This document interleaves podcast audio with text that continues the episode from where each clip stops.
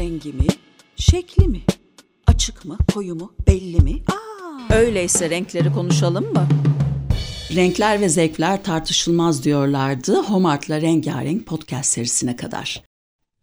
Ben Pınar Karadeniz, Homart dergisi yazarlarından. Bu bölümdeki konuğum görsel sanatçı Deniz Sadıç. Hoş geldiniz Deniz Hanım. Hoş bulduk, merhabalar herkese.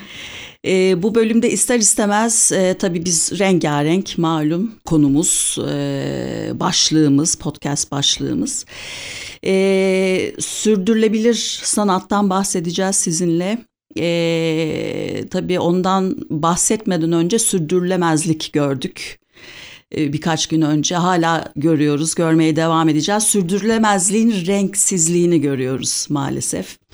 Ee, ama biz bugün e, hayata devam ediyor olduğumuzu, sürdürülebilirliğin e, öneminin daha da arttığını gördük, görmeye devam edeceğiz. O yüzden e, çok anlamlı bir program olacağını düşünüyorum bugün. E, ve sanatçılarımıza da şimdiden sonra daha da çok, e, daha da büyük görevler düştüğünü düşünüyorum. Ne dersiniz Deniz Hanım? Yani evet e, sanatçılara bir büyük görev düşüyor. Yaşadığımız süreçleri yani günlerdir takip ediyoruz, izliyoruz, bakıyoruz. Nerede, nasıl, ne şekilde davranmalıydık sorularını soruyoruz. Bundan sonra ne yapabiliriz sorularını sormalıyız ve bu bizim birinci gündem maddemiz olmalı. Evet ben bir sanatçıyım. Ben ne yaptım? Ne yapıyorum? Ne yapmaktayım sorusunu sürekli kendime soruyorum. Kendi için ve etrafımdaki bütün insanlık için bir farkındalık yaratmaya çalıştım. Sürdürülebilirlik adına. Kullandıkları nesnenin ne kadar kıymetli olduğunu, her bir nesnenin ne kadar çok enerji sarf ettiğini, ne kadar çok insanın çalıştığı ve nasıl anında tüketip yok ettiğimizi bunları göstermeye çalıştım sanatımla ve sürekli olarak bir şey ifade etmeye çalıştım. Bir şeylerden çok çabuk vazgeçiyoruz. Bir şeyleri çok hızlı tüketiyoruz. Bir şeyleri yaparken çok fazla düşünmüyoruz.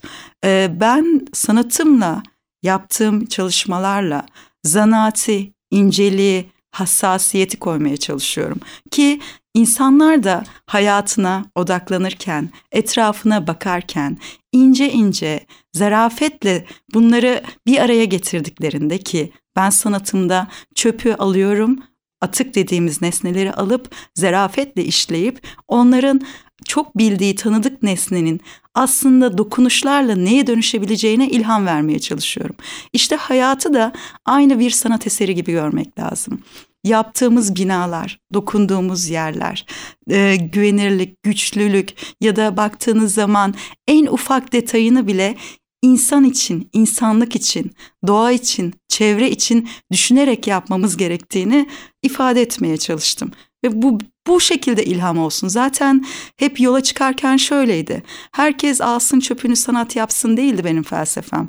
Felsefem bakın ben bir sanatçı olarak sizin kullandığınız, attığınız, vazgeçtiğiniz her nesneyi sanat eserine çevirebiliyorsam ve size sunabiliyorsam, siz bir doktor olarak, bir öğretmen olarak ya da bir ev hanımı olarak ne yapabilirsiniz? Ne yapmalısınız sorusunu sordurmakta ana hedefim. Ve baktığımda aslında bugün bunu daha çok görüyorum. Zerafet ve incelik aslında insan ruhu çok kıymetli. Temeli bu. Zerafet, incelik, güzellik. Evet, kesinlikle. Ee, sürdürülebilir sanat e, ben yeryüzü sanatı e, akımıyla başladı diyebiliyorum ama e, bu land art denilen e, akım. E, bu da işte 70'lerde bildiğim kadarıyla e, başlayan hatta e, spiral jetty, e, spiral dalga kıran olarak evet. e, tanımlayabileceğimiz Robert, Robert Smithson adlı sanatçının e, devasa bir e, eseriyle sanırım gündeme geldi sürdürülebilir sanat. E, bu anlamda bu sürdürülebilir sanat akımının başlangıcı ilk e, örnekleri konusunda bize biraz bilgi verebilir misiniz? Yani aslında sizin az önce bahsettiğiniz isimler tamamen yeryüzü sanatıyla ilgili. Evet. Aslında yeryüzü sanatıyla sürdürülebilir sanat arasında çok fark var. Yani yeryüzü sanatı dediğimizde doğaya uygulanan ve doğayı dönüştürme ve değiştirme ile ilgili bir mesele. Evet. Ama sürdürülebilir sanat ise insan üretimi olan her türlü nesnenin, her türlü maddenin neye nasıl dönüştüğünü ve bundan sonra buradan elde edilen ne varsa bunların nasıl ham madde olarak kullanılacağını ve daha fazla, daha farklı yöntemlerle nasıl işleneceğini söylüyor. Aslında e, yeryüzü sanatında insan doğaya müdahale ediyor. Ama sürdürülebilir sanatta ise müdahale edilmiş doğayı tekrar yorumluyor. Hı hı. Yani aralarında çok büyük bir fark var. O yüzden hani sürdürülebilir sanatın e, çıkışını, yeryüzü sanatı çıkışını hani bağlamak aslında çok kontrastlık yaratan bir durum. Sürdürülebilir sanat dediğimiz tanım aslında son 10-15 yıldır e, çıkan bir durum. Yani e, iklim krizi, işte doğanın dönüşmesi, üretimin çok fazla olması, kapitalizmin getirdiği tüketim çılgınlığının hmm. artması ve sanat dilinin sürekli tüket tüket tüket e, kavramı üzerinden yürüyüp insanların karakterlerini ve biçimlerini biçimlendirmesi, şekillendirilmesi mevzusuna bir tepki olarak çıkıyor. Yani ben bunu böyle tanımlıyorum. Sürdürülebilir sanat yapan sanatçılar var mı? Evet çok az var. Yani baktığınız zaman Afrika'da bir sanatçımız var e, ve bu e, biliyorsunuz orada bir adacık oluştu ve plastik terlik atıkları e, karaya vurdu ve orada eser yapan ve bunları heykellere dönüştüren bir sanatçı. Ama bunun çıkışı 10 yılı geçmiyor. Yani bu tanım aslında çok yeni bir tanım. Ve bu tanımı hani baktığınız zaman kavramsal sanata da bağlayabilirsiniz. Belki kıyısından köşesinden yeryüzü sanatına da bağlayabilirsiniz. Ama kendi başlı başına bir akım olacağını düşünüyorum ki çok yeni olduğu için muhtemelen bir 20 yıl sonra ya da bir 30 yıl sonra hani sürdürülebilir sanat diye bir tanımı daha iyi şekillendirecekler diye düşünüyorum. O yüzden şu anda bunu yaşıyoruz aslında. Hala tanımlama sürecindeyiz. Kesinlikle. Sürdürülebilir sanatı. Sürdürülebilir sanatı e, tanımlama sürecindeyiz. Aslında şöyle bir şey var. E, bu tanımı ilk ortaya koyan sanatçılardan biriyim. Ben sürdürülebilir sanatı sadece nesnelerin devamlılığı anlamında da değil. Benim aslında sürdürülebilir sanat tanımı içerisinde sanatın da sorunlarının olduğunu, beyaz küpün içerisine, müzelerin ve galerilerin içerisine sıkışmışlığını, halkla, insanlıkla buluşamadığı, aslında sürdürülebilir olmadığı noktasında da bir savaşım var. Yani sürdürülebilir sanat sadece nesnenin sürdürülebilirliği değil, sanatın bizim unuttuğumuz insanlığın varoluşundan beri, Göbekli Tepe'den beri bir ifade biçimi olduğunu unutturulduğumuz bu durumu tekrar hatırlatmaya çalışmakla ilgili. O yüzden ben sanatımda mekanları çeşitlendiriyorum. Yani bir havalimanında görebilirsiniz, bir festivalde, bir söyleşide ya da bir metro istasyonunda yani kalabalıkların olduğu her yerde günlük tüketim nesnesiyle günlük karşılaşma noktasını kesiştirdiğim bir durum. Yani biz aklımıza şu gelmesin. Yani ben bu tanımı çok sık koymaya çalışıyorum. Sürdürülebilir sanat sadece nesnenin sürdürülebilirliği değil. Sanatın yaşama dahil olması demekle ilgili de bir mesele. Yani siz bunu sürdüremediğiniz sürece, insanlara fikir inşa edemediğiniz sürece ya da bir katkı sağlayamadığınız sürece bu sanat sürdürülebilir bir sanat değil zaten. O yüzden hani ben tanımı bu şekilde çerçeve içerisinde oturtmaya çalışıyorum. Ee, ben de şöyle yorumlar okudum. Ee, sürdürülebilir e, sanatı tanımlayan yorumlar.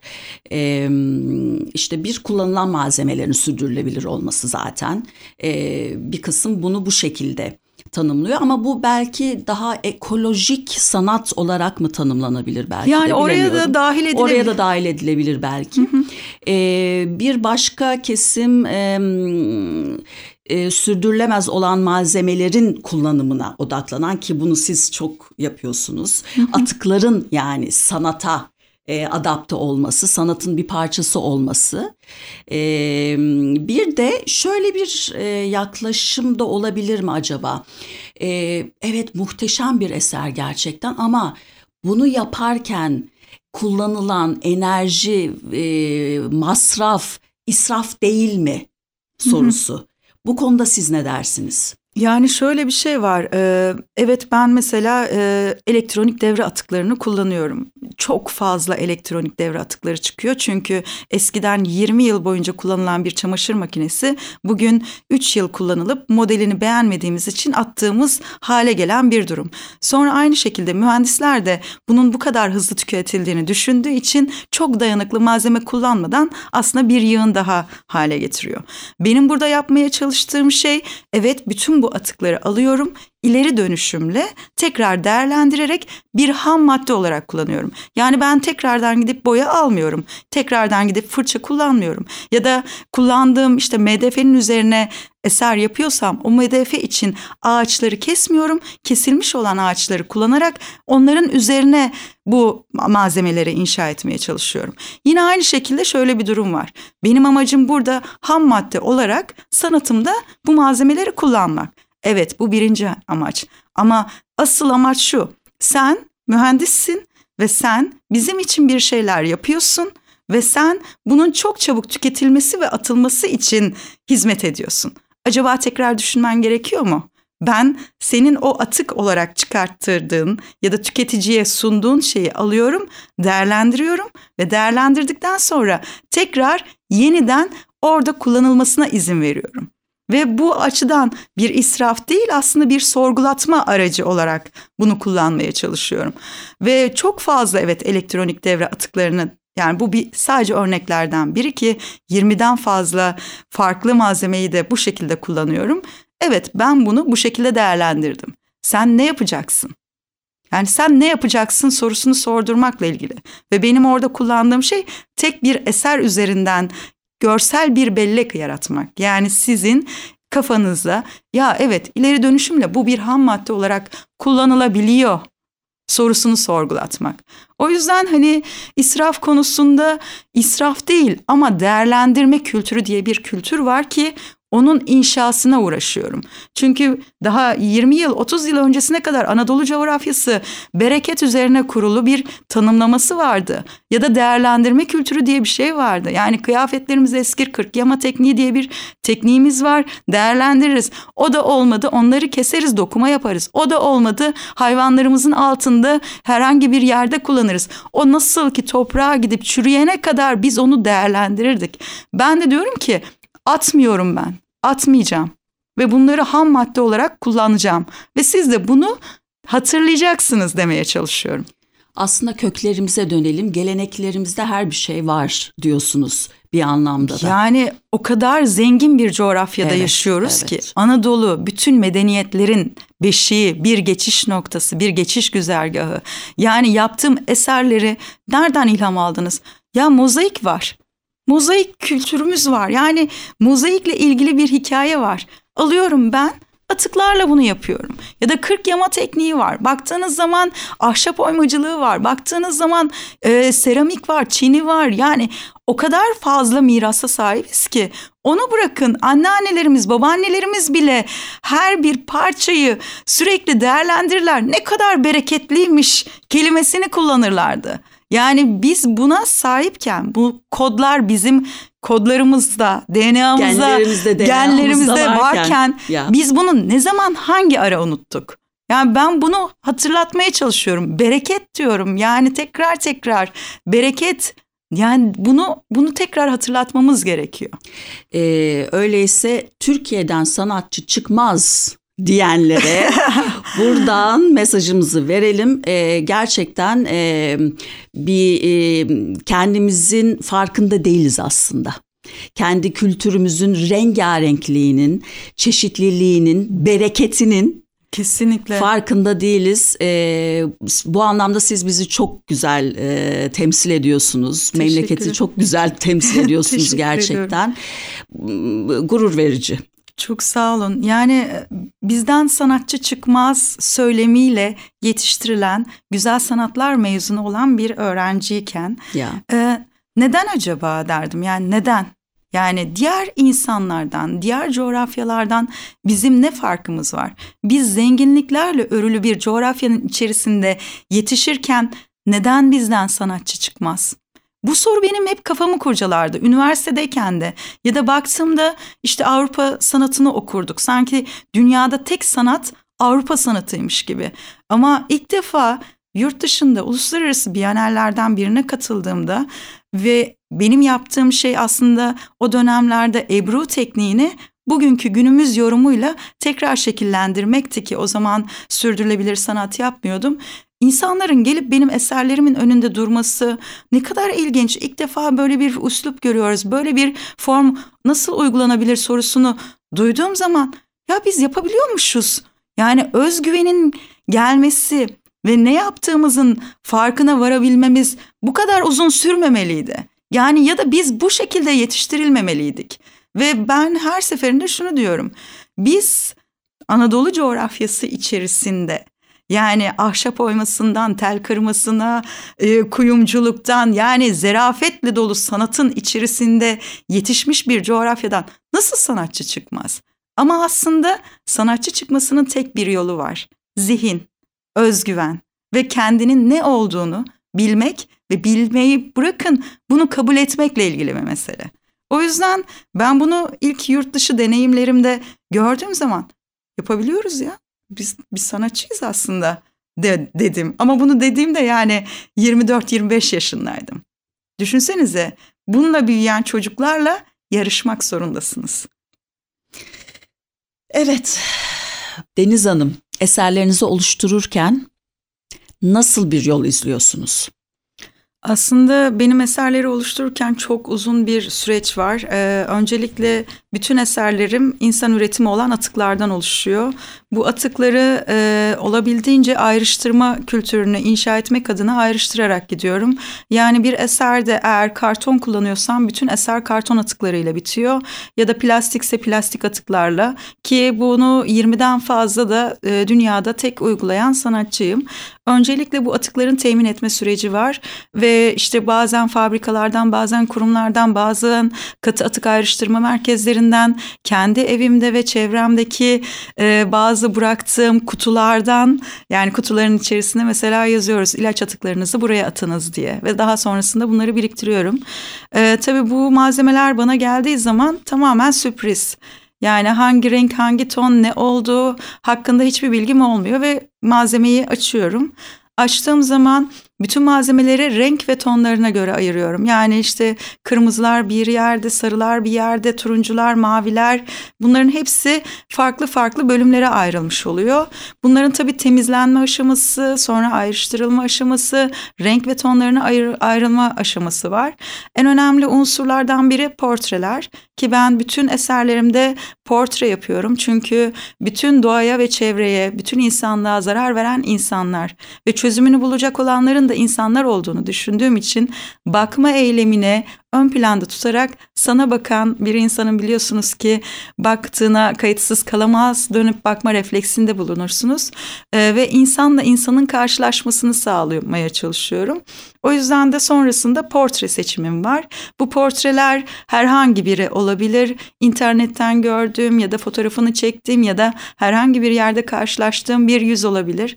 Yaşı, cinsiyeti, ırkı, e, coğrafyası kesinlikle fark etmez benim için. Her yaş grubu ve her türlü insan olabilir. Sadece bana bakması yeterli ve bana göz temasıyla bir şeyler anlatıyor olması gerekli. Daha sonra büyük siyah beyaz çıktılar alırım ya da fotoğraflar ya da e, bazı zamanlarda desen çizerim. Her şeyi siyah beyaz görmeye çalışırım. E, diyelim ki bir kırmızı e, karton atığını gri'nin daha antrasite kaçan bir tonu olarak görmeye çalışırım. Kırmızıyla yeşil aslında aynı tondur benim için ve aynı tonu kırmızının üzerine yeşili koyarak vermeye çalışırım. Ve sonuç olarak siyah beyaz dünyayı renksiz gibi gördüğümüz bir dünyayı tekrar e, imajinasyon olarak renkli hale getirmeye çalışırım. E, ve her bir malzeme birbirine hizmet eder. Yani o kırmızının üzerinde yeşil olması gerekiyor ki o ışık gölgesini verirken gölge efektini yaratabilsin. Burada nereden baksanız her bir eser için 1500 e, bazen 15 bine kadar giden küçük parçalardan oluşmakta. Ve buradaki aslında verilen mesaj da şudur. Her bir tonun bir tona, her bir rengin bir renge ihtiyacı var. Eğer o kırmızının üzerindeki yeşil olmasa o bize gri tonunu vermez ve gölgeyi yansıtmaz. Ya da beyazın üzerinde sarı ve çok açık belki e, yeşil olması gerekiyor ki o ışığı yansıtsın. O yüzden her bir parçanın ve her bir parça dediğim şey nereden baksanız yarım santime yarım santim bir santime bir santim küçücük parçaların ne kadar kıymetli olduğunu göstermeye çalışıyorum eserlerimde ve her tonunda her renginde birbirine ihtiyacı olduğunu anlatmaya çalışıyorum ve bu şekilde e, ortalama her bir eser 3 hafta bir aya kadar süren süreçler içerisinde şekillenmeye başlıyor. Bakmak dediniz Deniz Hanım. E, bakmaktan görmeye geçiliyor. Nasıl oluyor bu iş? Ee, bakma eylemi benim için çok önemli bir eylem. Çünkü aslında bak, baktığımız şeyleri görebiliyor muyuz? Gördüğümüz şeyleri idrak edebiliyor muyuz? İdrak ettiğimiz şeyler alışkanlıklarımıza dönüşüp değiştirebiliyor muyuz? Asıl mesele bu. Ben öncelikle bakmayı görsünler istedim. Yani bakmak dediğimiz şey size çok uzaktan bakan bir insanın size baktığını hissedersiniz ve dönüp bakma refleksinde bulunursunuz. Benim eserlerime çok uzaktan baktığınızda yağlı boya ya da akrilik boya bir portre olarak düşünürsünüz. Aslında bunlar sizin ön yargılarınızdır. Benim amacım eserlerimde bu ön yargıları kırmakla ilgili. Yani siz geldiniz, çok uzaktan bunu yağlı boya olarak düşündünüz. Yaklaştınız, yaklaştınız. Bir baktınız her gün attığınız çay kutusu karşınızda ya da poşetler ya da her gün günde iki kere iliklediğiniz düğmeler karşınızda. İşte baktığınız şey ve ön yargılarınızla yaklaştığınız şey aslında sizin yıkılma aracı olarak kullandığınız şeye dönüşür. Buradaki amaç ilk etapta bakmak. Baktıktan sonra anlamak. Yani görüyorsunuz, baktınız ve algılıyorsunuz ve görme eylemini zihninizde oluşturuyorsunuz. Aa bu başka bir şeymiş. Ön yargılarınızı yıkıyorsunuz, başka bir şeymiş diyorsunuz ve düşünmeye başlıyorsunuz. İşte bu noktada idrak aşaması geliyor. İdrak ettiğiniz zaman kararlar almaya başlıyorsunuz. Aa bu eser bundan yapılmış. Benim günlük tüketim nesnem ve buna dönüşmüş. İdrak başladı ve sonra idraktan sonra karar almaya başlıyorsunuz. Acaba ben ne yapabilirim? Acaba atığımı nasıl değerlendirebilirim? Ya da öğrencilerime bunu nasıl aktarabilirim? İşte değişim başlıyor demek. İşte benim yapmaya çalıştığım şey o bakma eylemiyle insanların ayaklarını oraya doğru yönlendirmek, zihinlerini açıp yolculuklarına kattıklarıyla devam ettirmesini sağlamak. Evet, Bari biraz renk diyelim. Biraz e, kendimize gelelim. tamam. E, büyük bir isim var benim çok e, sevdiğim, saygı duyduğum Johannes Itten. E, biliyorsunuz Bauhaus'un en önemli isimlerinden, Ekolleri. ekollerinden, e, ekolünün isimlerinden Fayda biri. Yarar.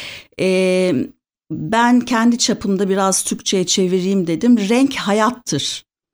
Renklerin olmadığı bir dünya, yaşamın olmadığı bir dünya olurdu.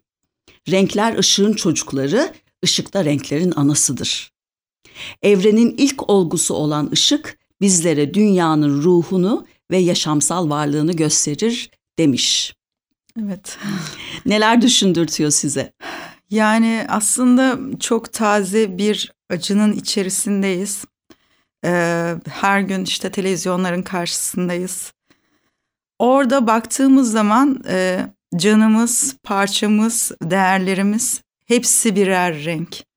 Ve insanların oraya hiç düşünmeden koşar adımlarla o rengin parçası olduğunu ve o renk aslında sadece ışığa hizmet etmek için olduğunu ve o ışığı görebilmek için ne kadar fazla mücadele verildiğini görüyorum. O zaman diyorum ki insanlarımız insanlık rengarenk ve her bir renk o kadar önemli ki, o kadar değerli ki. İşte o kurtarılmaya çalışan ışıklar o kadar içimizde ki. O zaman diyorsun ki bütün renkleri yani sevmeme durumun nasıl olabilir ki? Yani nasıl bir ruha sahip olursun ki o renklere sahip çıkmazsın? O renkleri korumak için, o renklerin kirlenmemesi için, o renkler için nasıl mücadele vermelisin ki o renklerin her biri nasıl bir değer yaratıyor ve o değerin içerisinde sen nasıl bir değer yaratabilirsin sorusunu sürekli soruyorsun.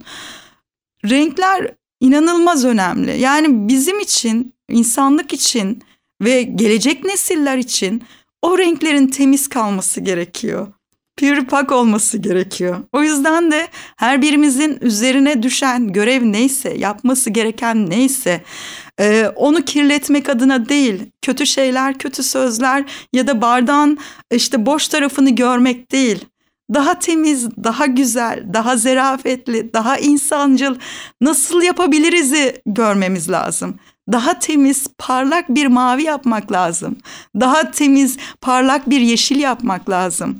Yani o yüzden de üzerimize çok görev düşüyor ve söylediğiniz sözle söz bu renklerle ilgili tanım bana bunu çağrıştırıyor. Çok önemli ve güzel bir şey söylüyorum. Çok derin bir bir anlamı var benim için ve bugün benimle bunu paylaştığınız için çok teşekkür ediyorum size.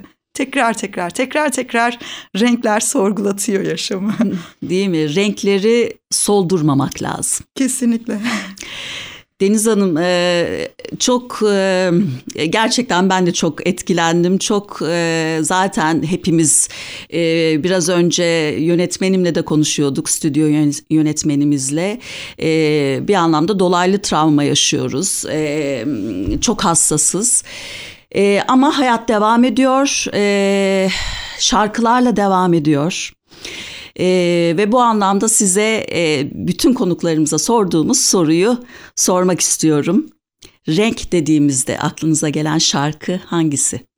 E, renk dediğimde şu an sadece mavi geliyor ve uzun ince bir yoldayım. Şarkısı hmm. sürekli zihnimde dönüyor.